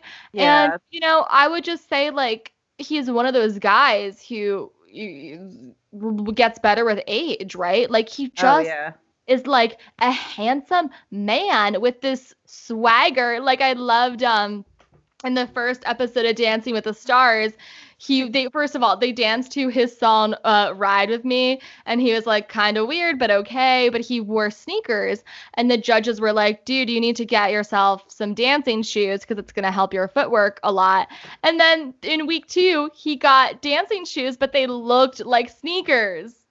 They were like custom right? Yeah it was it was just like there's some like dramatic moments like because i follow kaitlyn Bristowe on mm-hmm. instagram and I know she's been icing her feet like every day. And then going up to it, it's like, Kaitlyn may not be able to dance tonight. She injured herself. And then, like, will she or won't she? And then she did, and she got great scores. It was very exciting. One thing I will say is there is some controversy because Tom Bergeron um, which I don't really know much about him besides being the host of Dancing with the Stars, but he's been the host since the show started, so that that's been a really long time. So he was just kind of let go and replaced with Tyra Banks and and um Erin Andrews is that the other person? I don't know, dude. I'm not familiar with anybody who's not on this season. Okay, well the two hosts, like she, oh my god, I I'm so bad with names sometimes. Yeah, so she she and Tom were the host. Tom's been the host. She I I believe she competed and then ended up coming on as like a second host. So it would be interesting. Like Tom would be standing like on the floor and she would be standing off the, to the side, like talking to the next person that would be going on. Because like what I've seen with my mom, and they ended up just dropping both of them and replacing them with Tyra, and they were like touting this change in direction. The show you haven't really seen it before. It's there's nothing different about it. It's like same set, same stage, same thing, except okay. for I'm sorry, Tyra's not as good at hosting as him. Like it's I, I, I just, I'm not loving her as a host, but I think maybe because you hadn't seen it before, I don't know how you feel about it. But I feel like she's kind. Tom kind of focused on the dancers, and I feel like she's kind of distracting. See, yeah, somebody totally new to it. I don't really have an issue with it. To me, like the the banter, it, it, it's not. I like watching the dances. I like seeing the scores that's what's interesting to me. I don't it, it doesn't it doesn't uh make or break it for me, Tyra. Yeah. Well, I mean, again, too, that is what I'm here for, but I'm kind of just not understanding because if you're if you're gonna abruptly drop your two like hosts that people love, and it's not like, and I understand like maybe if if the host was you know if things were getting stale, things were getting crusty, or if the host maybe were, was like problematic in some way, he actually, and I wonder if this had anything to do with it. Um, he actually kind of called them out publicly for having um, Sean Spicer as a contestant. Oh. So, and so I don't know if if they did, but it's it, it's so weird because they're trying to, you know, with A- ABC, you know, who they they also have the Bachelor shows. They're trying to, you know, be more diverse and stuff, and like and be better in that respect. But you're gonna have Sean Spicer come on, and then right. I don't know, Tom's gonna call you out, and then you're gonna give him the axe. I, I just I just don't know. I, I guess I don't know what their aim is, and the, and I think it was. I think it came as a shock to the two hosts too. I don't mm-hmm. think that it was in the works. I think they were very surprised by it, and America was surprised and didn't react well. So I don't know. That's just one thing that I'm not sold on. I'm not like loving that change. But I'm really loving a lot of the contestants this season. So who are you rooting for so far? Um my I mean I'm rooting for Kaitlyn because I I'm so glad she's finally getting this chance that was, you know, taken away from her many years ago because people suck and they slut shamed her. Mhm. Um I'm really I think Nev is very charismatic. Yeah, and like, Nev's great. That chest hair. yeah. I feel like I feel like he's like doing a good job with the dancing, but he has a huge smile on his yeah. face the whole time. Like I feel like he's doing a good job. And Justina is amazing. Like, Dude, I, I'm right there with you. Justina is so fun to watch because here, here's the thing. I too went into it rooting for Kaitlyn and Nev. What I will say is Kaitlyn has a professional dancing background I, you know, again, I think it's I the people I like are the same reasons I like the people I like in Survivor. I like the underdogs. What I love about Justina is obviously she's a she's an actress, she's a performer, she has raw talent, but I like that she looks like she is somebody learning dancing for the first time and excelling yeah. at it. And yeah. you know, it, what's funny is Matt and I watched this together and we're like, well, how do they, how are they this good after two weeks? And it's like, it's important to keep in mind that this is their job right now. These people are spending eight hours a day learning how to dance. Yeah, but no, she's doing great. Also, I mean, gotta root for Nelly too. I love Nelly, and yeah, oh god, I I love them all. Like Vernon Davis, the football player, is really fun to watch. Johnny Weir, the Olympic ice skater, he's really fun to watch. Yeah, I mean, and I will say, also too, kind of the Carole Baskin choice is, is kind of questionable. Like that they had had her on. I, I mean, that's for they're doing that for ratings for viewers. Yeah, exactly. Who I I was with um I went to dinner with with my friend Molly and um her friend and cousin-in-law Lauren, and they actually they actually watch it, and they were they were pissed about Carole Baskin, and I was like, oh well, you know, this is my first time going into it, and they were like, they just want ratings, and I'm like, yeah, you know what, like. Th- that is true, but I guess that's not going to deter me because I'm here to watch the other people. I don't, and I don't, honestly, I don't like awkwardness, and Carole Baskin's not good, and she's just like kind of awkward as a person, and then she might have killed her husband. I don't know, but it's, I'm not, she, she'll be gone soon. Right, right, right. Yeah.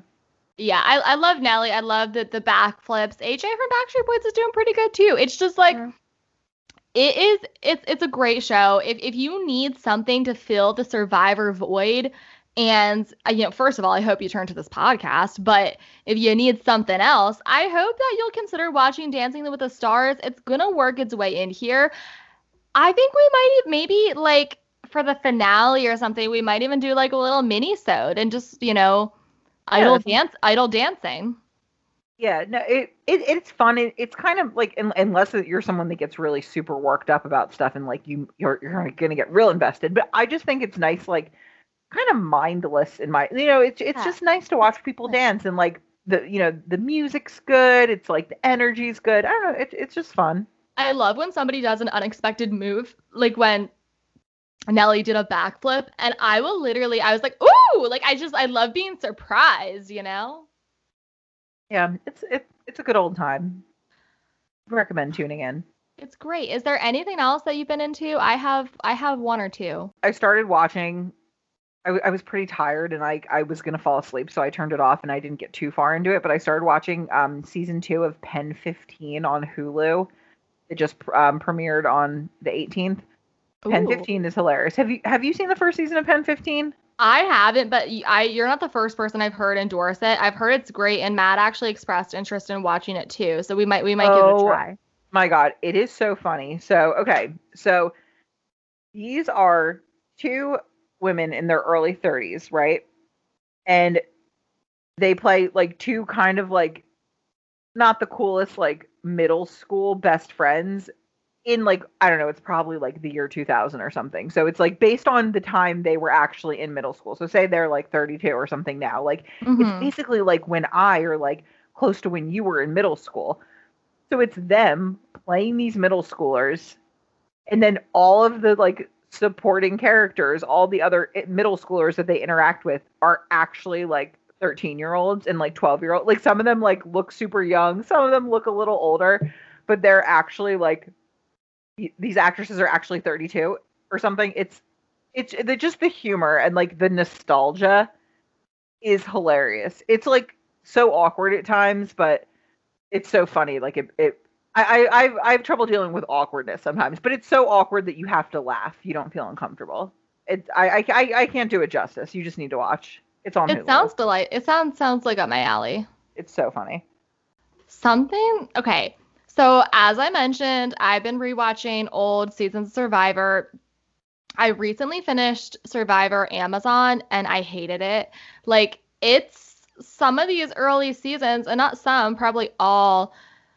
God, it's so hard to watch because there's so much misogyny and like sexual harassment and just objectification of women that I like really long shots of them like washing each other off in the pond that's just like very very sexualized and just men being like oh like her her boobs are awesome. Like oh like it's just really fucking gross. And oh i and there was a lot of that in the in survivor amazon. And i just oh god i i, I watch it all because i'm trying to watch all these seasons so that i can be the best idle chatter host that i can be.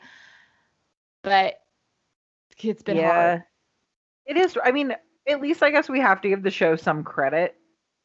That I mean, ugh, well, No, no, no. Yeah, we you see a clear evolution, but it, it's and it, it it's just hard to watch it now and remember that it was a different time and people didn't know. And I I I want to give people the space to learn.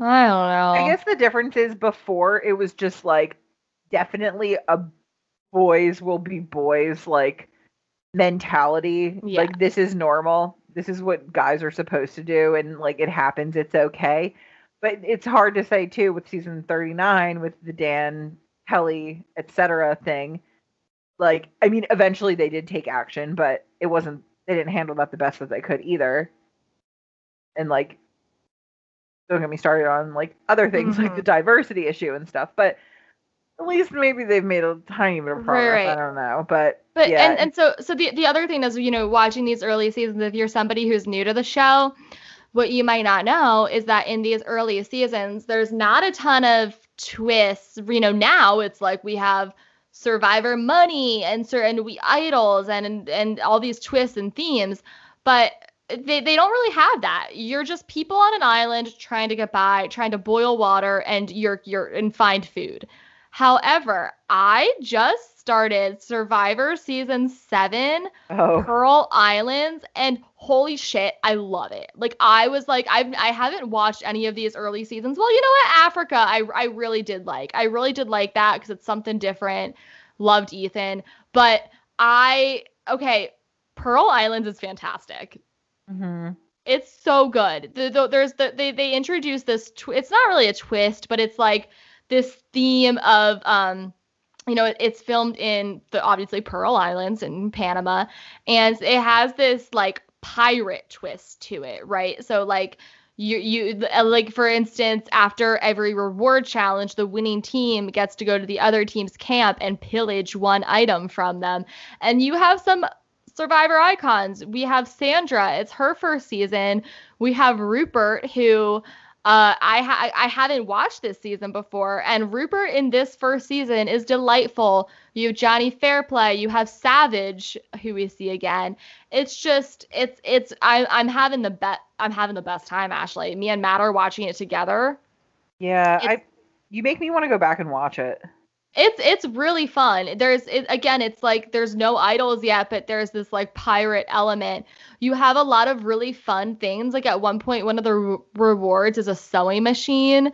Um, you have Rupert catching like 500 fish. They also have a twist where uh, at one point there's they think it's gonna be a merge, but then what happens is everybody that's been voted out to that point comes back as a third tribe and two people from that tribe get to come back into the game.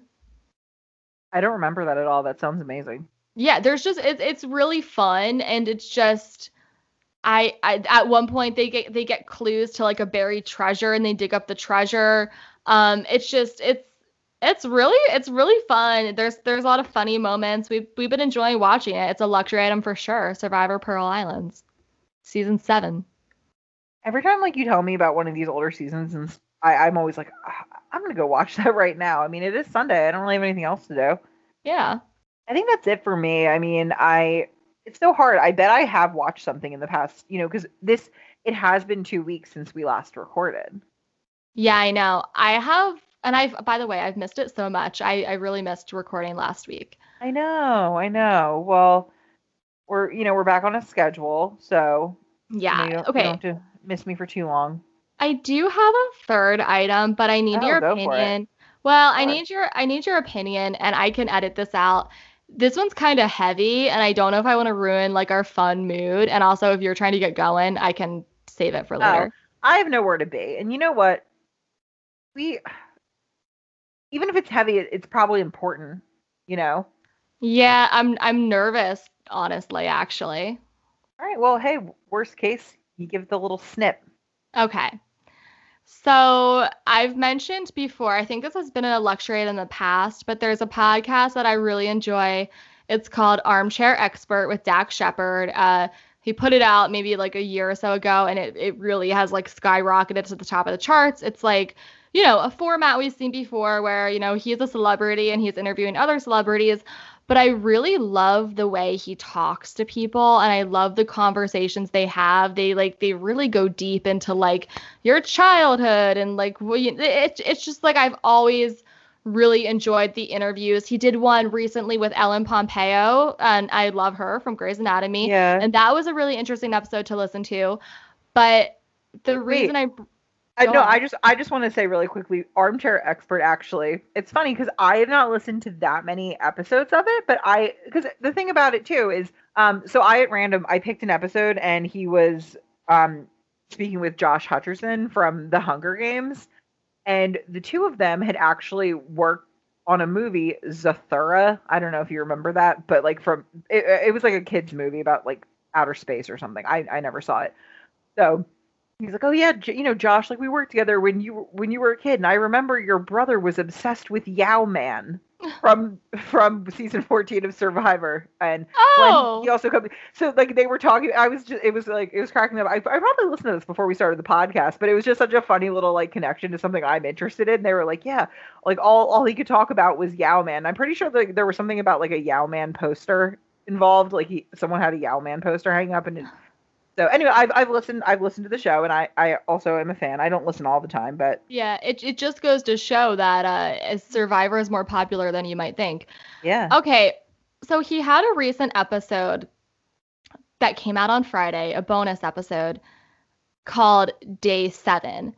And if you're not familiar with Dax Shepard or this podcast, a lot of what Dax talks about that, you know, seems to work its way into the episodes is his sobriety.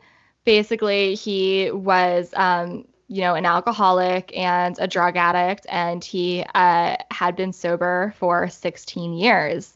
He recently celebrated his 16 year anniversary, sobriety birthday, I believe they call it. And this episode, day seven, is him talking about how he relapsed and it's 40 minutes. It's just him and his co host, Monica Padman. And it's just such a vulnerable episode. And they talked about, like, he didn't have a relapse with alcohol or cocaine, which was his drug of choice. But he had gotten, he, he basically talks about how periodically throughout his life, he, he loves to like race motorcycles. So he tends to get in accidents from time to time. And they'll prescribe opiates or opio- opioids. I don't know which one is the correct term. And he would end up kind of abusing them, but then you know six months later he would like like it would be fine, and he wouldn't count it as a slip because it's kind of this it's kind of this gray area. However, recently in the past few months, it happened again, but it started getting worse to the point that he had a prescription and his wife Kristen Bell or eh, his friend and co-host Monica would like administer them, but then it got to the point that he was like buying them, uh, you know, on the street. Like it wasn't a prescription and he was hiding it and he was being really shady. And he, you know, basically realized like I need help. And he, you know, is considering this a relapse and he's starting, he had 16 years and is starting from day one again. I think at this point he probably has on Friday was I think 11 days. So now he's probably at 12 or 13. Yeah. And again, not to get super heavy, but just uh, there's it resonated with me for two reasons. One, as somebody who's a podcaster, it was just a very real and vulnerable conversation, and that is what I want to do. Like I, I do want it to be lighthearted. I do want to like talk about the plate of candy or Keith's Keith's purple feet, but I also want want it to get real when it's appropriate to get real so I I loved that conversation from a podcasting standpoint, but also this is something that I don't really talk about like on Instagram or on the podcast, but I I'm not an addict. I haven't been an addict, but I had a really close relationship with an addict and that's something I never really talk about because it's it doesn't feel like it's my sh- uh, that's not something I talk about publicly like you know you know about it but mm-hmm. it doesn't feel like my sh- story to share and I wrote up this big long Instagram post about it that I was going to put in my story, but then I was like, I just didn't get around to it because again, it, it, feels scary to talk about. But I was like, maybe I'll talk about it on the podcast. Like it's it's yeah. our show. I can do what I want. But it's I I want to be super respectful and careful because if you're listening to the podcast and you have no idea who I am in real life, then this is harmless. But there are a lot of people who do listen who are my friends who've known me for a long time who know exactly who I'm talking about. And I just never, it's never my intention to put that person on blast or drag them through the mud. However, it is something that I also went through. So basically, all that to say, this this episode of Armchair Expert Day 7 resonated with me so deeply as somebody who was close to someone who had an opioid addiction and basically it's Dax talking, but it's also Monica, his friend and business partner talking, and she's sharing her side of it too. And she's like, yeah, like I knew something was going on. And he's, you know, he's basically like, yeah, I'm so sorry. I was gaslighting you. I was lying to you. I was making you feel crazy. And it, it just like, sometimes I think I'm over it. And then I hear something like this, and it just takes me right back there, straight to my soul. And yeah. I'm just like, holy shit. Like, I don't know. It just like you've like felt what Monica is expressing that she felt. Yeah, and that the thing that the thing that got to me this time is I just like you know, I've this is like a lot of what I like worked out in therapy, but it's like at the time that I went through that, I had never heard the word gaslighting, right? Like I didn't mm. have any of this language to know what I had experienced, right? Cuz like I was just like, "Oh, this person lied to me." But the thing is is that gaslighting is different. Like a lie is being like um, you know, if you were like, "Oh, did you do that thing?" the person be like, "No, I didn't. That's a lie." But gaslighting, this is a very simplistic explanation, is like, "No, I didn't." And how dare you think that? You're crazy for even suggesting that. What's wrong with you? And it turns yeah. it it's it takes it's like a step further than lying, you know what I mean? And it it really does make you feel fucking crazy and there is like I don't know, probably until I got therapy like a year ago that I had such a hard time, like a harder time that I needed to be having because I hadn't untangled that yet. And I, it had, that situation had created this reality for me where I was questioning everything needlessly mm-hmm. because I had been made to feel like I couldn't trust my own thoughts, that, that I was crazy. And it's just, that's, that's a really all I, again, I, I feel like so bad for bringing this up and thank you so much for like, saying that oh it's God. okay. But no, I mean just... it, it is okay. And I I actually I had heard about this episode too of Armchair Expert. I I, I can't remember where where I saw it, but I definitely wanted to check it out too. It made and, headlines for sure. Yeah. So I mean, I think that's very powerful, and it's something that like again, like I haven't personally experienced, but a lot of people out there, and like some people mm-hmm. that are listening have too. And so I mean, I think it's important to talk about. Yeah, I wanted to. Obviously, it's like I love luxury items is maybe my favorite part of the show. I mean, I love talking about Survivor. I could talk about Survivor all day. But I also like I love talking about Dancing with the Stars, but I also I love keeping it joyful, but I also love keeping it real and you know, obviously like we are a new show. We do have a small audience, but when I went through this, oh god, I would have fucking loved to hear that episode of Armchair Expert and I'm just saying if that's something that resonates, if this is like feeling familiar to you at all, maybe check it out. Maybe not if it feels triggering. Should have fucking put a trigger warning before I started this conversation. I'm sorry. I don't know. Anyway, that to say, I really enjoyed that episode. And Armchair Expert, it's something that, like you said, like I kind of go in and out of, right? Like sometimes, like I right I you when it first came out, I was listening to like every episode because I was like, even if I don't know this person, I'm sure this mm-hmm. is gonna be a good conversation. Now I just kind of check it out because they're long, and as we've talked about before, in um this COVID 19 world, we're not spending as much time in the car. So yeah. I don't have like a spare two hours to listen to every episode. So I more so will just pop in when it's like Ellen Pompeo, like somebody that I'm really interested in, you yeah. know? But this might have ignited me to like get back into it. Yeah, I and I'm definitely gonna go back and listen to that one. And, and it's funny because as you said that, you're like, oh yeah, like it's been out for like a year. I'm like, I feel like it's longer. I wanted to know, so I'm like literally in there looking at all because I like how he puts the guest name in the episode title, so mm-hmm. I know what I'm getting into. But yeah, there's a lot of great people on here, and I would really like yeah. to hear what what they and he Dax have to say. Dude, I'm like literally like I have hives and I'm shaking because that's how like uncomfortable I feel talking about it. Oh my god.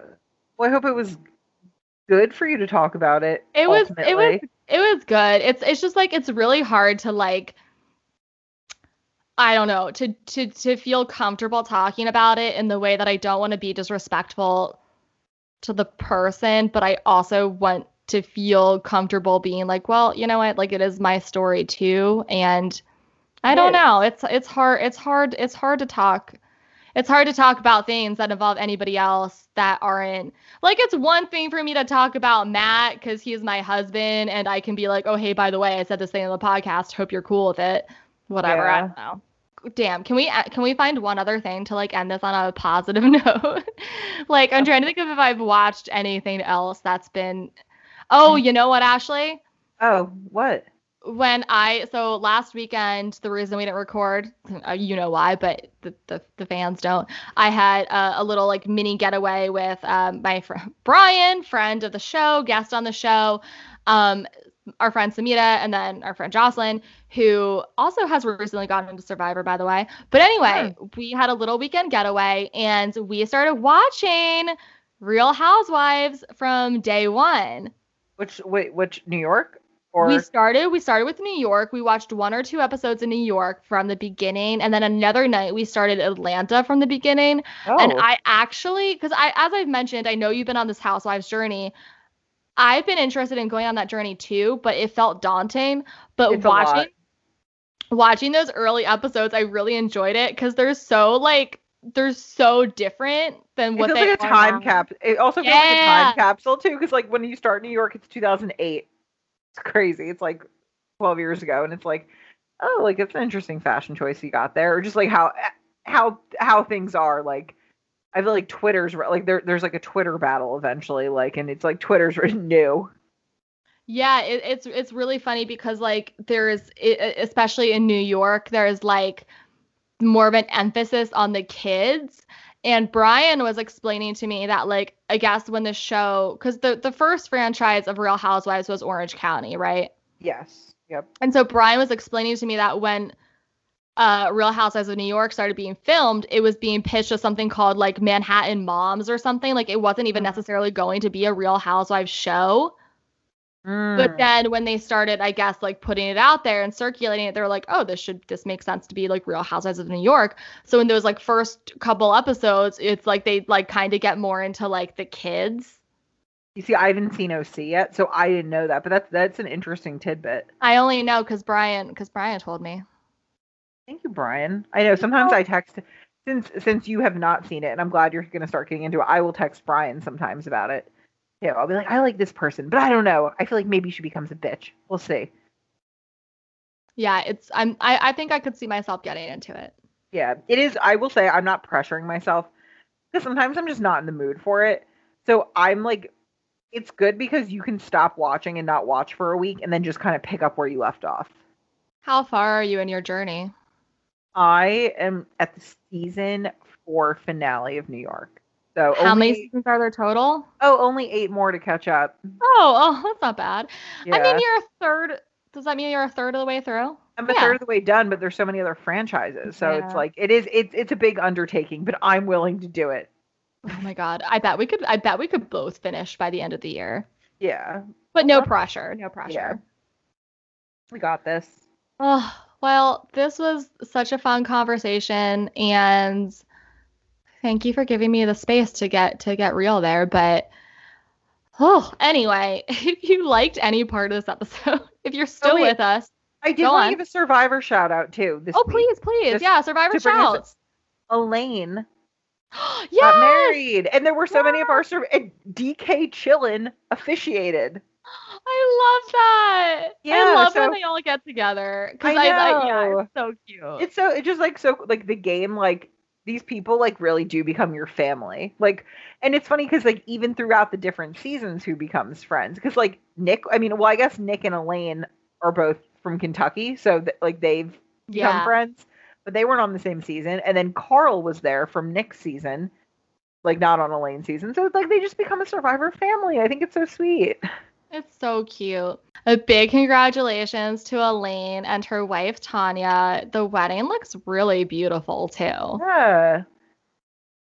Very cute. Oh my god, they wore Converses. That's adorable. I know. I saw that. That was so cute. I love them. Elena's, I hope, I really hope she comes back. She was such a, I- an iconic player. I would love to see her come back. I, I was rooting for Elaine. Yes. Do we have? Oh, there was something else I saw in the Survivor world that caught my eye. I'm I'm trying to quick, very very quickly go through my screenshots to see if I can pull it up. Oh, I know what it is. Um, Wendell Holland, one of my faves, he did a collaboration with Harriet's Bookshop, a black woman owned bookstore in Philly.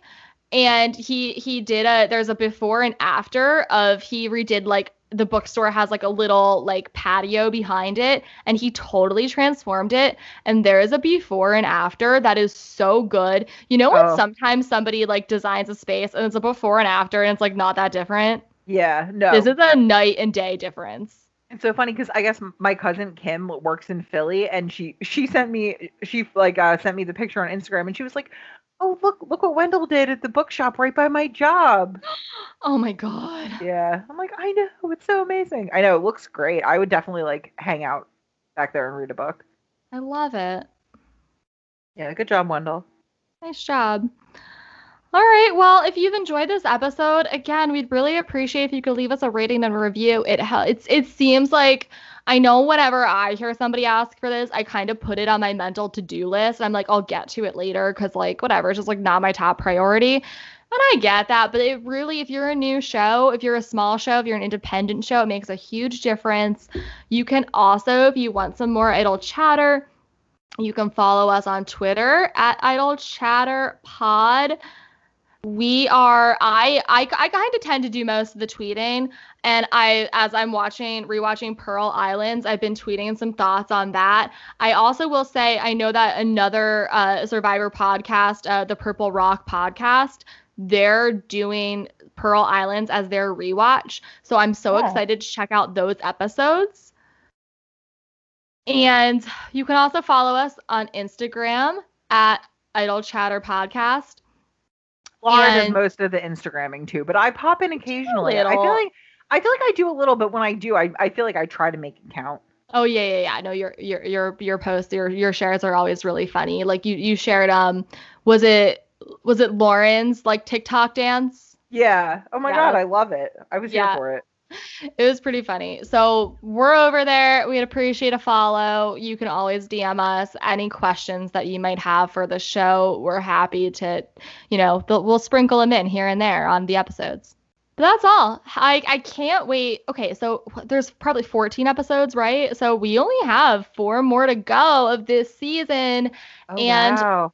We're still we're still debating what we're gonna do next. So again, please let us know what you want to hear, what season you want us to watch. We're we're still we're still taking suggestions. Yeah, I in my heart I know what I want to do, but I don't know if it's necessarily the best. I don't know. I there's so many. Ugh. Yeah. Well, let us know. We need your input. But otherwise, I hope you all have a great last week of September. Is that right? This last week of September? It is. Man. Yeah.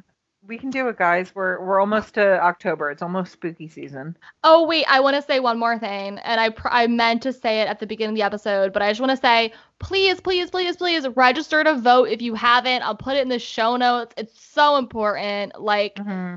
oh my god, and also vote Biden. Like, it's just we gotta get we gotta get Trump out of office. If this deters any Republican fans, I f- I mean, it is what it is. You you know by now. You know by now. Yeah, I think you know where we stand. But Yeah. yeah, please register to vote. It's so important. Have a great week. Thanks for listening. Bye. Bye, guys.